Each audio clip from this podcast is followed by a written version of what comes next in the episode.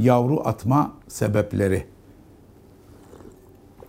Müthiş bir soru geliyor bu konuda.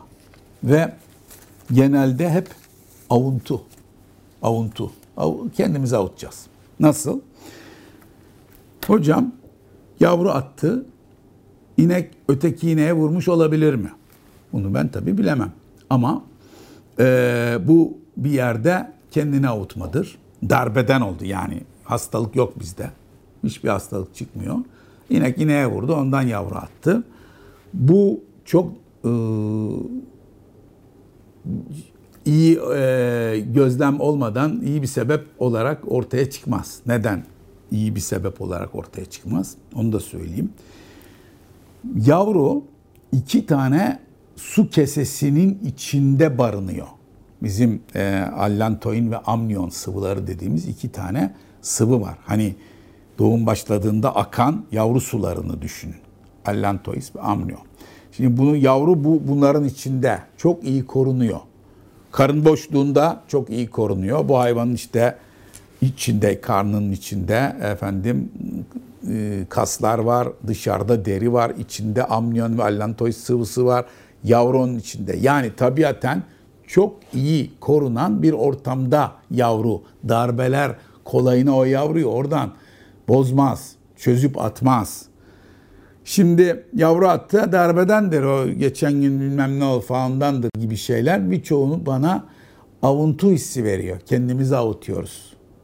Halbuki yavru atma sebeplerinde birçok hastalık var. Bakın enfeksiyöz olanları bir kere listeleyeyim size. Enfeksiyöz olanları.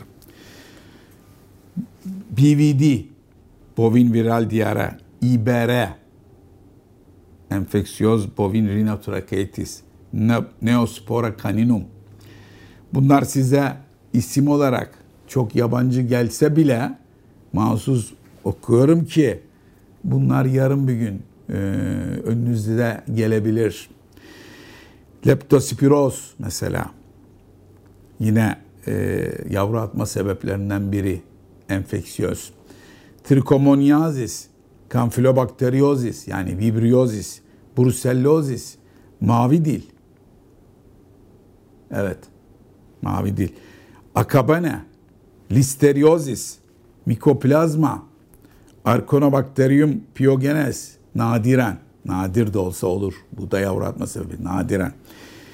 Chlamydia filozis. Bu da koyunlarda olan bir şey ama çoğunlukla koyunlarda olur. Nadiren sığırlarda da olabiliyor.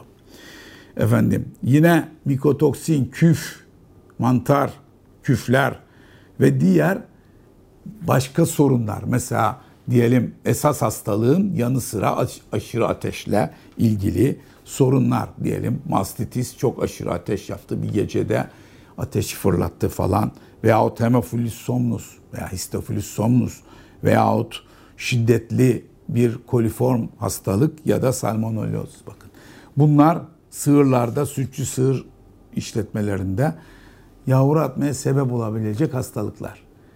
Yani bu kadar Latince mikrop ismini boşa say, saydım gibi gelmesin size. Biz ne anlıyoruz da bunları sayıyorsun demeyin.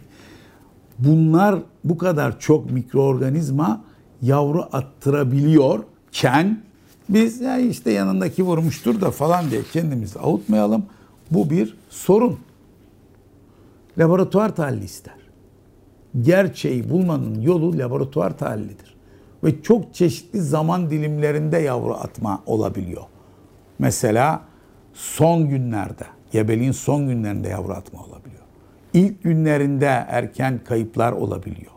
Yedinci ayda olabiliyor. Doğuma efendim e, iki hafta kala olabiliyor. Ölü doğum olabiliyor. Buna bunların hepsi yedinci ayda yavru atmıyor bakın. Bunlar çeşitli günlerde yavru atıyorlar. Genelde yedinci aydaki yavru atım, atıklarına biz bruselloz yönünden kafa yorarız. Yani bruselloz mu acaba diye düşünürüz. O dahi laboratuvar teşhisi ister. Laboratuvar teşhisinden lütfen kaçmayın. Ben laboratuvar deyince büyük bir e, karşı çıkış ile e, göz göze geliyorum. Diyorlar ki yani laboratuvar, laboratuvar. Ama öyle. Laboratuvarsız bunlarda tamamen tahmin olur. Teşhis olmaz. Teşhis olmaz. Tahmin olur. Ve o tahminle yapacağınız her şey de yanlış olur. Yanlış olur.